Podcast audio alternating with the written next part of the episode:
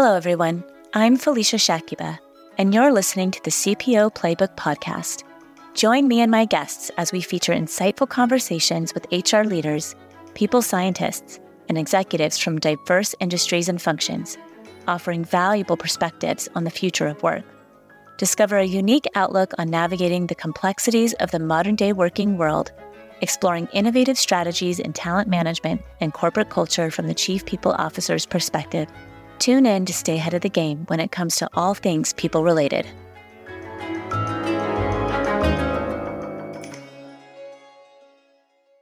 Welcome back to the second part of this year's holiday special. In our previous episode, we had perceptive clips from former Chief People Officer Colleen McCreary from Credit Karma, Anne Lecam from Harvard Business School and Walt Disney Animation, and the co chief creative officers Hugo Veiga and Diego Machado of AKQA Sao Paulo.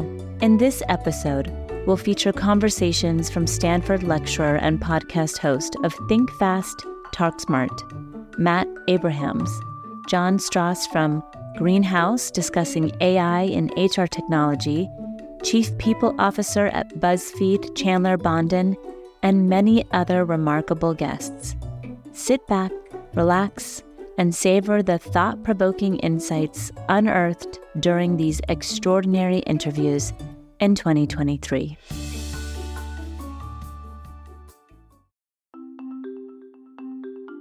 During a pivotal moment, Dr. Daisy Grewal, the Senior Manager of People Analytics and Research Partners at Intuit, challenged a misconception regarding organizational structures.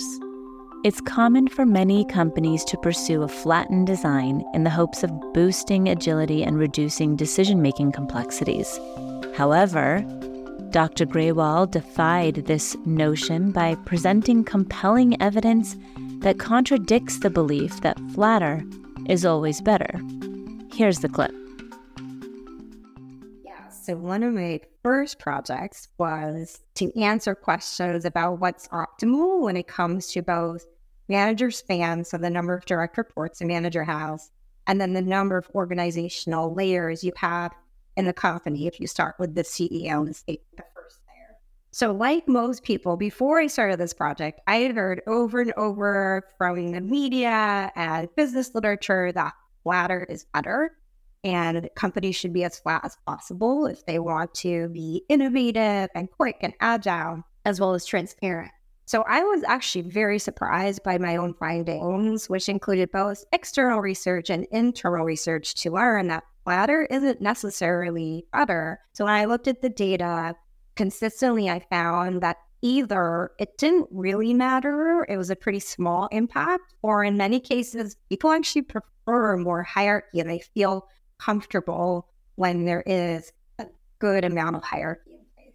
That's so interesting. In your research on team size and hierarchy levels, you mentioned that the number of middle managers doesn't necessarily determine decision making speed. So, can you elaborate on the factors that have a more significant influence on effective decision making within an organization? Yeah, what we found and what we hear from employees mostly is that the speed of decision making is more about the decision making process than where you sit in the organization or how big the team is that you work on. So the things that do seem to matter related to that decision making process are how many approvals do I have to get? How many sign offs do I need to move forward? And where are those people in the organization? What is the appetite for senior leaders in empowering the teams below them to go ahead and make decisions on their own without that senior leader input, especially for decisions that could be reversible? And then through my research, I also found that there were things that on the surface don't seem really related, but actually make a big difference for how quickly employees can move in their day to day jobs. So, one that really surprised me was the number of project managers you need to work with to get something done. And the other thing that I think helped me understand why I didn't find kind of the common perspective that flatter is better is because when you really think about most white collar workforces, there are very few of us who are spending most of our time with our direct managers. Most people are not doing the same job as their manager. They're not even doing the same job as their peers. They're spending a lot of time in cross functional teams. And so their main dependencies when it comes to moving faster tends to be people who report to other managers.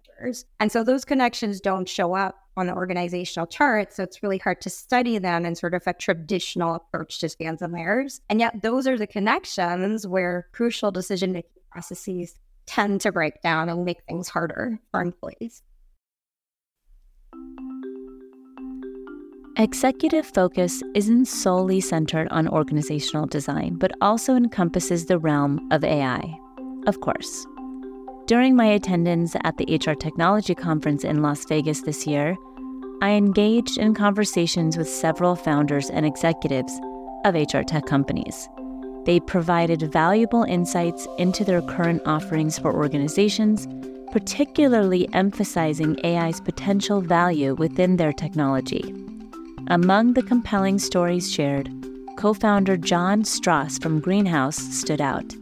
He not only shared the updates on their offerings, but also provided intriguing perspectives on the future trajectory of AI and HR technology. For me, like my previous job, you wouldn't have guessed I would start a recruiting software company. I was head of international, international business at a company called Baby Center. So it's a website for new and expecting parents. And we were launching it in 20 countries around the world. So I was traveling the world building a baby website. And what we figured out was that the key thing for success wasn't about the content or the technology. It was just about the editor. If we could find the right local editor who could adapt the content, it would work. And so we had to build this system to say, how do we hire a pregnancy editor in China and India and Brazil and Russia and all these different countries? I don't know pregnancy editors in any of these countries. And so we had to build a whole system for how would we find people? How would we interview them? How do we test their skills, their local language? And then eventually hire and onboard them. And it worked. We hired dozens and dozens of people. We built these wonderful websites. To this day, years and years later, is still a very successful website helping tons of people. And so the learning from that was that if you can quickly, predictably bring on the very best talent, you can solve most business problems. That's a huge weapon. And so when I was working with my old friend Dan as a developer, I actually developed a lot of the same theories from his company, been doing. And we realized that when we talked to friends who were running companies, they would all say, hiring is one of our biggest challenges. And we'd say, so what are you doing about that?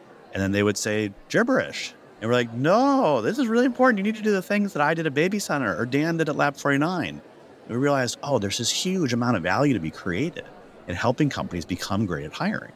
And so the founding question of the company was, if a company decided to commit itself to be great at hiring, what software would it need? What technology would help them? And so we didn't start from the perspective of, I hate my ATS. I want to build a better ATS. We started from the perspective of, as a CEO, well, what I want to help me become great. And so that was the genesis of the company. It's an incredible story. What's on the horizon for Greenhouse? So the future, well, you know, starts with our missions. Our mission is to help everyone become great at hiring. And so there's a couple pieces of that. One is everyone.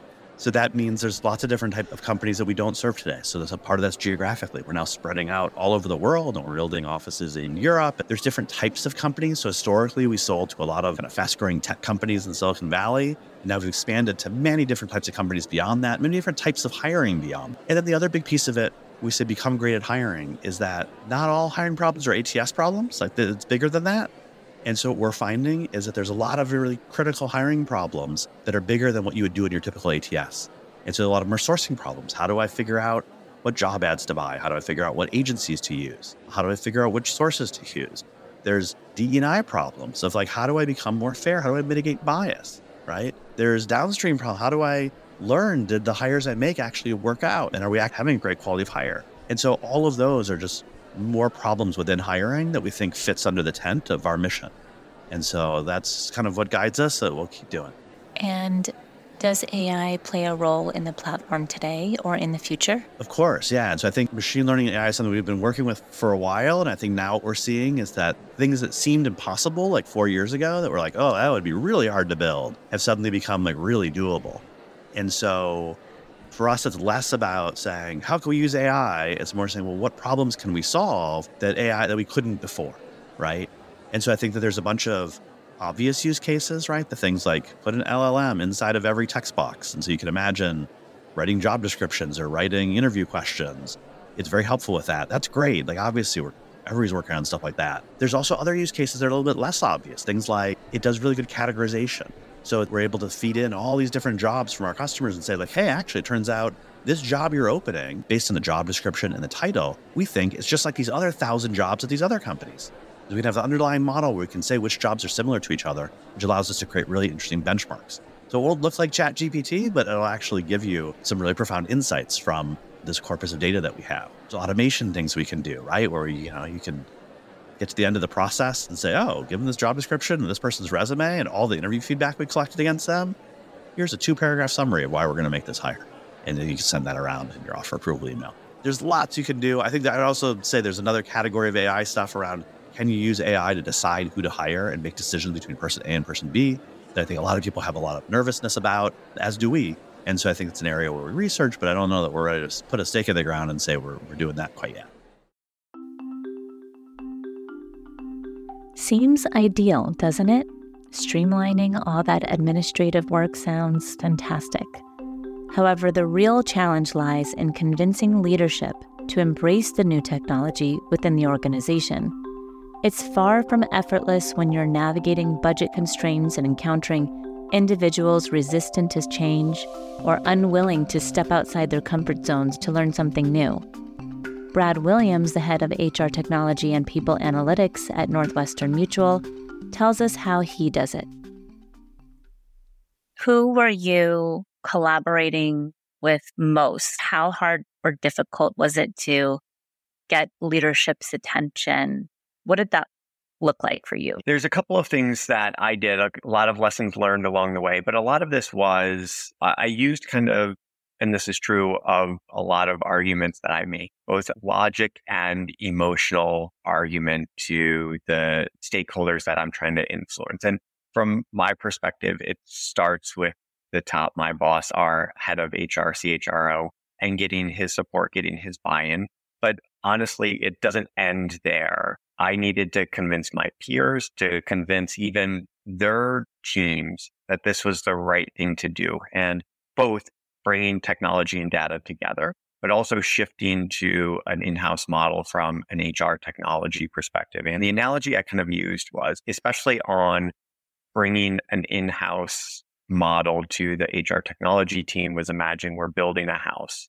And all of our stakeholders, the customer, the person who was getting the house built, we weren't happy. But we felt like we just needed to get the project done. We needed to get the house built. And I had to go and convince those individuals that, hey, let's take a pause. Let's go out and find the right builders. Let me go do that. And I'll find the right builders. I'll find the right general contractor so that we can build the right house and it's going to prevent all these future problems.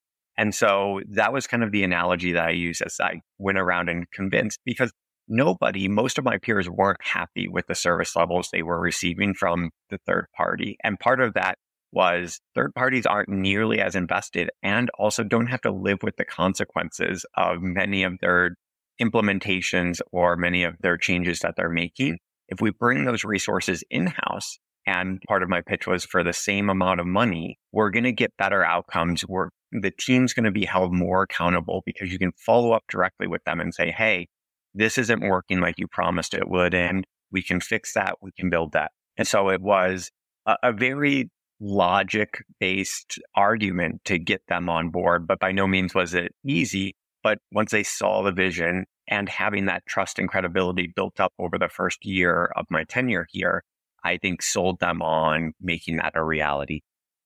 I love that you approached your strategy with basically how everybody makes a decision, which is either in the logic camp or the emotional camp. So covering both camps kind of assures up you're going to have some sort of influence, right? But that's exciting. I love that approach. How did you approach leadership to secure their commitment to this strategic shift of transitioning from an outsourced HR tech model to an in house one? I really started with my peer network, the, the folks that were going to be impacted by the work that was getting done. because I knew there was going to be a disruption along the way, that we were going to have to slowly wean off our third party support while we built and sourced our newly internal team to go out and do that work. And even after we got those resources, there was an onboarding period where they needed to become familiar with NM, with the environment, with the infrastructure that we have, with our strategy, our direction. And so it wasn't you start them on day one and it's smooth sailing thereafter. It was a bumpy road. And I went out and made sure that they were prepared for some of the challenges. But again, keeping the, the vision in mind and got their buy-in, got their support, and then took that to our head of HR and said, look, I've got my peers supportive of this for the same dollar investment, which I think was the big thing that he was worried about. So for the same dollar investment, we can get better outcomes. We can get things done quicker. We can get things done more efficiently. And I've got all of my peers supported. He gave me the green light to go out and do that again, with the understanding that the dollars needed to work itself out. So we had to go out and hire thoughtfully and move that along while also being aware of the spend that we had from a third party standpoint. And there were checks along the way to make sure that we weren't veering off course and that we were still achieving the outcomes that I promised my peer group and my peers. Communicating with your peers and managing up is not easy, as Brad explains but knowing how to communicate across the organization or with your teams could lead to your ability to win people over. Matt Abrahams, a Stanford lecturer and the podcast host of Think Fast, Talk Smart, who is renowned for his exceptional communication skills, had a lot to say. During my interview with him in episode 16, our conversation gravitated towards the colossal theme of meetings meetings hold significant cultural weight as they establish the communication norms within teams, with managers, and across different functions. Their potency lies in their ability to either propel productivity or, if inadequately structured, derail progress and consume valuable time. Matt shared a pivotal insight on transforming meetings into more productive sessions with just a few easy tips. Here's the golden nugget of truth and productivity on how to make meetings meaningful. Effective meetings are where a lot of the decisions happen, especially in cross functional projects. What strategies can leaders employ to ensure meetings result in clear takeaways and actionable outcomes? And how might an organization scale these strategies? I love this questions. I think meetings are amazingly important yet are so poorly executed. People who spend their whole academic career studying this i think we should all listen to what they say and do i'm going to start at the beginning first the purpose of the meeting needs to be very clear and often meetings are band-aids for bigger problems that exist so there's a problem in how we implement or how we bring a product to market. What do we do? We just keep throwing meetings at them to try to fix the problem. Get to the systemic issue at hand, make the changes. Meetings are not band aids. Second, when you call a meeting, make sure you figure out who the right people are who should attend. Often we will invite more people than are needed. Third, how you name your meeting, how you invite people to your meeting really matters as well. I think the most underutilized expectation setting tool for effective meetings is the meeting invite. We slap a name on it, a URL or a room location, and that's it. You can do a lot of work in a meeting invite. You can set the agenda. If you're using specific tools, especially a virtual, you're using the whiteboard or reactions buttons, tell people, put links to tutorials so people know how to use the tools. I always put a provocative question or a challenge in my calendar invite. So when people come to the meeting, we start with that. People don't like going to meetings. The way we start most meetings is reviewing the previous meeting. How ludicrous is that? You don't want to be here. So I'm going to remind you of the previous meeting where you didn't want to be there either. That's silly. Rather, start with something engaging. Keep on track. Keep on time. Have a facilitator who might not be the leader in the room, making sure that voices are heard, If you're hybrid, people who are remote, their voices are being brought into the room. That can lead to better time management, better focus on goals. When your meetings are done at the end of the meeting, take a few moments to review the quality of the meeting, not rehash what was said, but what could we do to do something different or better? You know that definition of insanity, doing the same thing over and over again, expecting different results? We should not run our meetings like that. We should make adjustments to make them better. And then finally, in one place, post all of the actions that came out of it. If you're taking notes or minutes, post them all in one place, train people to check those out to make sure everything was captured appropriately. I'm sorry, I get very passionate about meetings. I think we waste meetings. I think meetings could be so much more effective. And you gave me permission to get up on my soapbox. So thank you.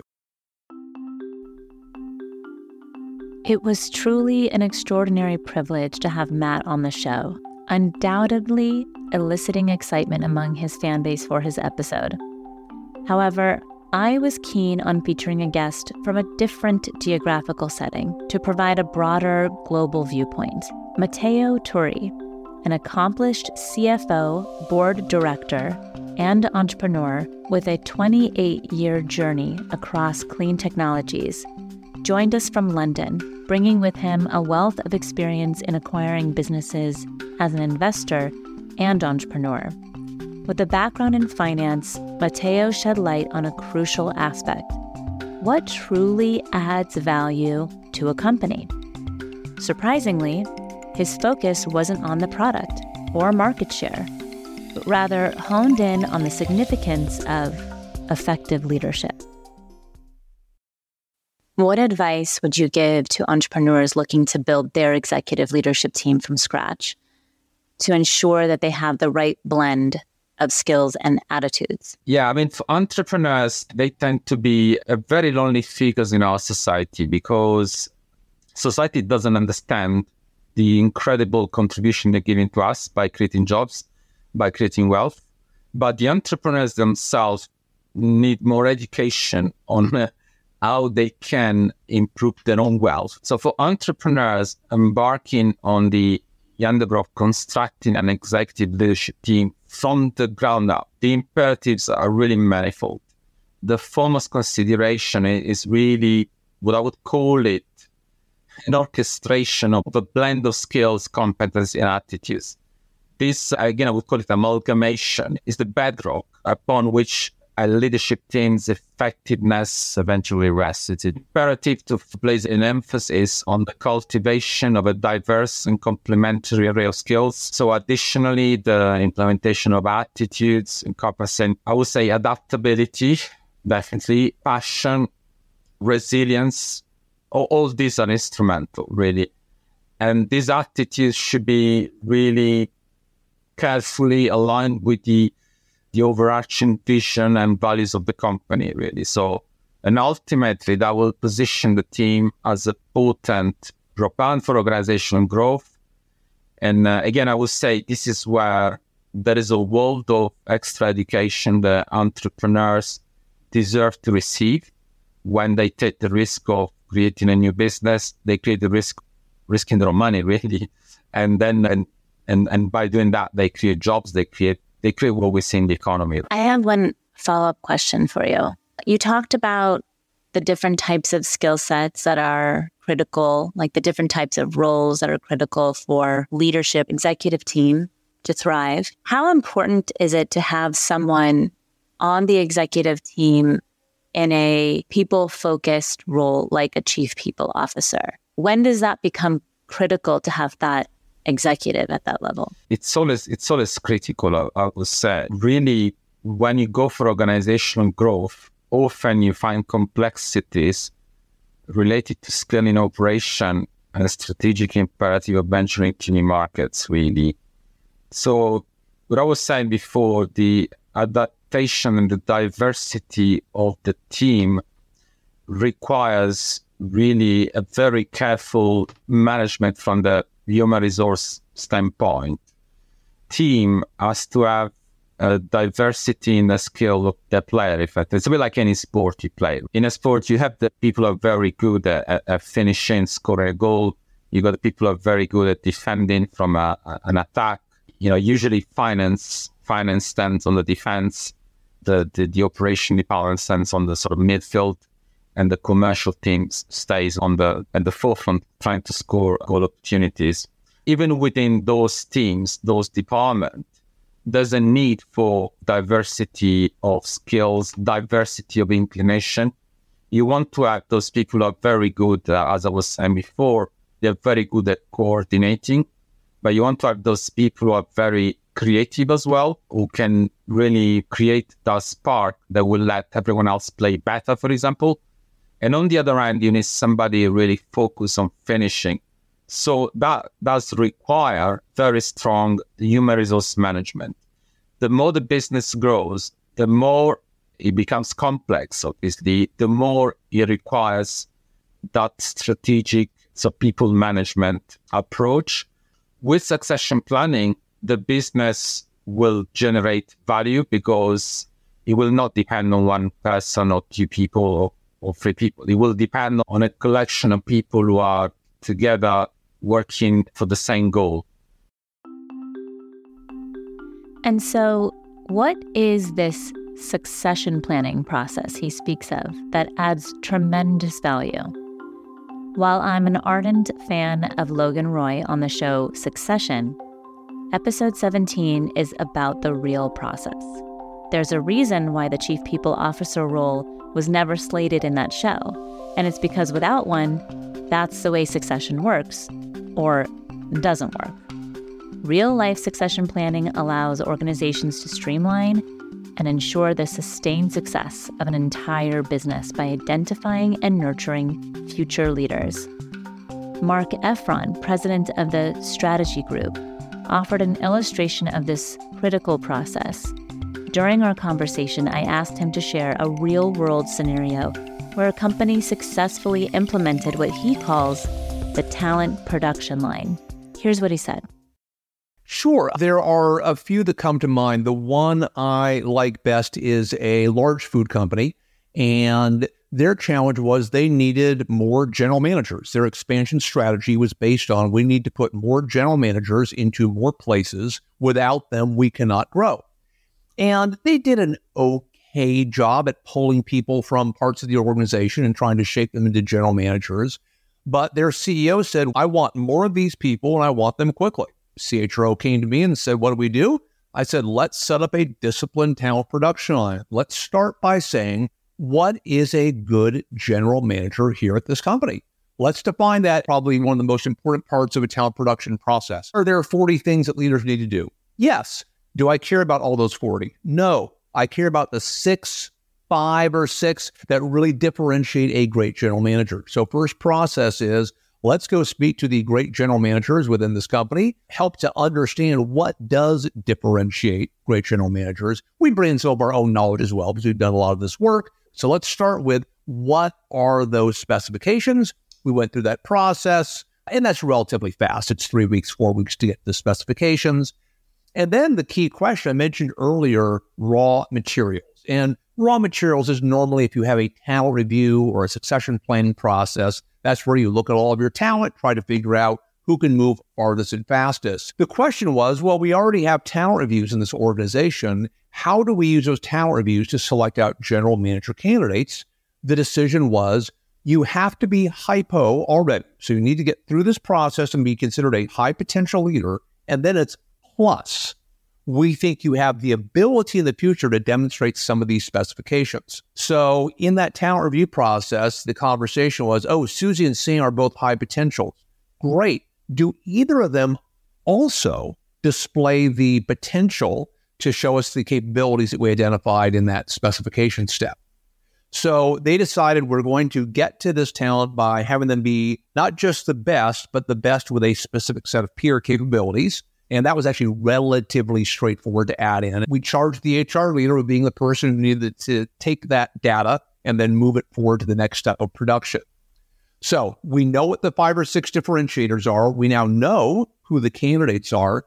The question is, what are the paces that we move them through? So, what's the what are the experiences, the education, the exposure, and the same process was used to discover those materials, those ingredients, as was used to determine the specifications. Let's speak to people in the organization who have grown. Let's see what steps they went through. Let's add in some of our objective advice as well around that. Came to some surprising conclusions about what things were necessary, what things were not necessary. Some things that we would not have predicted, like being part of an M&A, were critical. People said you learn so much about the company and and the breadth of the company in that process. We want people to go through some project management piece of, of an acquisition. And so we built out those steps. We identified, I think, 12 or 13 different experiences, found that there was a, no additional education that anyone said was needed. So, in that classic trio of experiences, education, exposure, people said, no, formal education is not important. We pushed on that hard because that sounded unusual to us. No self awareness classes, nothing else. They're like, nope. Okay. And then exposure, they decided actually a lot of that is covered in the experiences. So they're going to get proper exposure to senior leaders, new markets, factories, etc., by going through the experiences. So bring that story around. We now know what those 12 experiences are. The job of the HR project manager for this production line, so they assign a full time person, your job is to manage the production line, is to say, okay, we know that Susie has had these three experiences. The next one she should get is either A, B, or C. I, as the HR leader, am going to shop around the company and figure out where that next experience is because we don't want to have a pause in that production line. We don't want Susie setting at step three for four years when she could actually learn everything in 18 months. So it was a very actively managed production line, which I think for your listeners is probably the secret of making this work. It's not that you build a production line, it's that you move people through it. If you build a production line for cars and the metal never goes forward, you do not have a car. You need to move people through the production steps. And so that was happening. And then distribution, the final piece, part of that we made easy at the very beginning. And the part of that was made easy was the talent understood we will put you places that we think are the best places for you to grow as a GM. This company did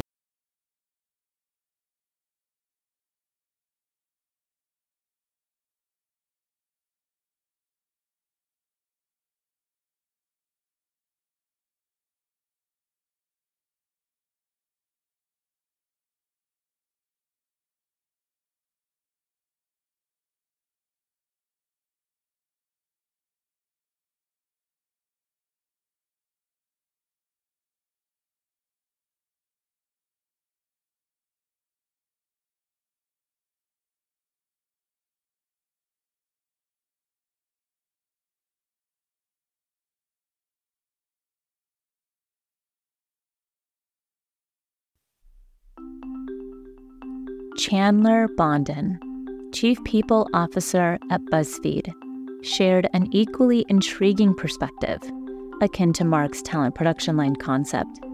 In a fascinating interview, Chandler shared strategies for nurturing leaders in preparation for stepping into managerial roles. This conversation was particularly exciting as Chandler not only possesses an engaging persona personally, but also generously shared her secrets for crafting an exceptional and employee what experience. strategies or initiatives are in place to propel employee career development and growth opportunities within the organization, knowing that professional growth and career development is really a source of engagement. So, employee career development and growth opportunities are definitely essential attracting, retaining top talent at BuzzFeed in itself. So we do that in a myriad of different ways. We do that through monthly offering so we have a newsletter that goes out and there's a topic to either what's going on in the current time. So that could be performance review season. That could be goal planning kickoffs, things like that. So we try to offer opportunities for people to have training around what we're asking them to do. Sometimes it'll be something fun. So you might have like a personal finance month and we might bring in some professionals to talk about those things. We try to do fun offerings in addition to personal growth and career growth. In addition, we have more formal trainings that are available through programming that's normally facilitated by a leadership team member in partnership with our people experience team. Or we could bring in a facilitator to help with a certain topic or a portion of the training. In addition to that programming, we also offer different sort of what we call manager masterclass, where we have topics of, Hey, you're leading a team, a function, a project. Here's a topic that we can discuss as a group so people can learn from one another. And that's been really, really fun. And then we also have programming that's geared toward diversity, inclusion, and belonging. So when we think about what would you do in this given situation, and we might bring a topic up that has happened in the organization or externally that we know is very meaningful to employees and allows them the opportunity to again learn from one another, but also be able to keep up with what's going on in the industry and what's going on in the world, which right now is so important to employees because they want to feel that connection and that purpose. So we see that definitely add to the experience, to the culture, and to what the company company stands for. I love that you shared that you look at the basically the whole person. It's not just about professional growth, but personal growth too, and learning from each other, allowing people to take bite size learning opportunities is incredible. I mean, it, I can just see very clearly how this permeates to every function and have this ongoing effect. Is that what happens at BuzzFeed? Yes. And I think people want to feel valued and want to feel heard and want to know that the organization cares and that the leadership team cares. And the easiest way, not easiest, the most important way to do that is by making sure that the content that we bring to employees and the programming aligns to not just the company vision, but what our employees want to continue to grow as individuals. That's an incredible perspective. I wish every leader understood it fuels someone's values and their own morals of things that they think about. And then they deliver it in a professional way through their world at BuzzFeed. And there's this like cyclical cycle that happens. And it makes a lot of sense. Let's talk about managers and leadership. So given the emphasis on empowering managers to positively impact the employee experience, could you elaborate on the specific methodologies or frameworks that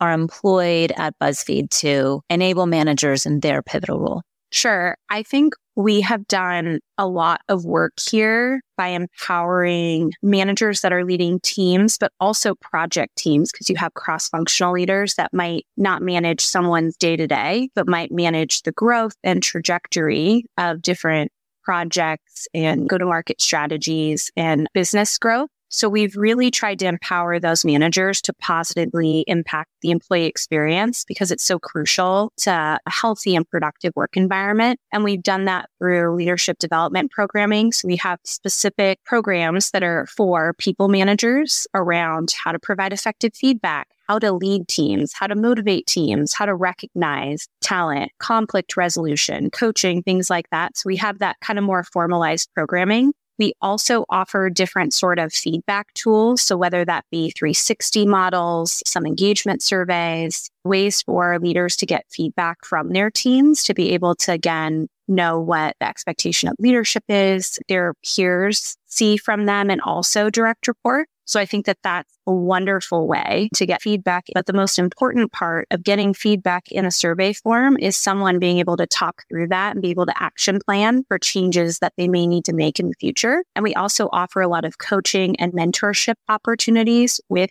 senior level leaders and also external coaches where needed. And we see a lot of that with people that are taking on maybe larger roles that might be a stretch, or I'm leading a sales function and I have really specific targets and goals I need to hit. So you might need someone to come in to help with salesmanship or leading large sales teams and things like that. We obviously have a really big performance management process that happens multiple times throughout the years with check in and goal settings and checking in on objectives and those key results results that we're really looking for. And then obviously building out some of the I mentioned earlier, but we also are doing a lot of manager dens and conversation amongst groups of people and making sure that people not only can hear from the leadership team, from the employee experience team, but also hear from one another and learn about what matters most to different teams throughout the organization. It sounds like you have a very layered approach. It's not just here are learning and development programs. There's structure, there's mentorship, there's learning from each other. I think it's interesting.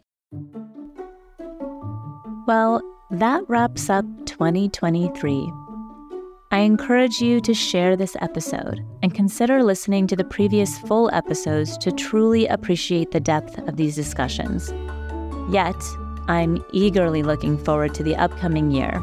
In 2024, we've curated an exceptional lineup of experts and C suite executives ready to share their insights on creating organizational success. I'll catch you next week or next year, stepping into 2024 wishing you safety, warmth, and happy holidays.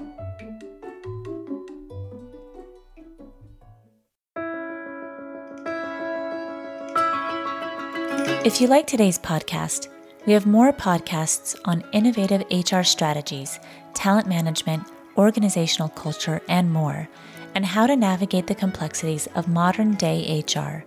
Find them at cpoplaybook.com slash podcasts or search CPO Playbook on Apple Podcasts, Spotify, or wherever you listen. Thanks for listening to the CPO Playbook podcast. We'll be back with a new episode next time. I'm Felicia Shakiba. If you love CPO Playbook, the best thing you can do to support us is become a subscriber. You can do that at cpoplaybook.com slash podcast. That's cpoplaybook.com slash podcast. If there's an episode you loved, please share it with a friend. And if you have an idea you would like us to talk about or a guest you'd like to nominate, visit cpoplaybook.com slash contact us to suggest an idea.